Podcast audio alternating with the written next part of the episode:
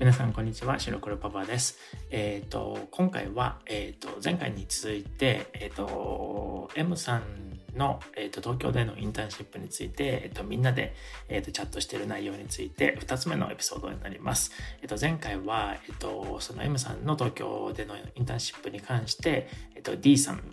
が、えーとまあ、ちょっと質問とかコメントとかをしたんですけどそれを、えー、と録音したんですね。で今回はその D さんのメッセージ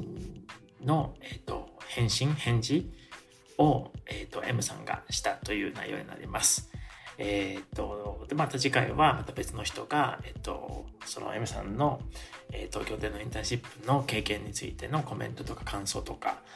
えっ、と、質問とかをするという形になります。それでまた M さんがそれについての返事をするっていう感じで、あの、各エピソード、割と短くあのしてるんですけど、まあ、その短くした方がすぐに、あの、なんていうのかな、聞きやすいかなと思ったのと、あとまあ、その短くして分けた方が、後でその、それぞれのエピソード、まあ、メッセージですね、説明をするのも、あの、しやすいかな、分かりやすいかなと思ったので、そういうふうにしてます。それでは聞いてください。ディランさん、こんにちは。メッセージありがとうございます。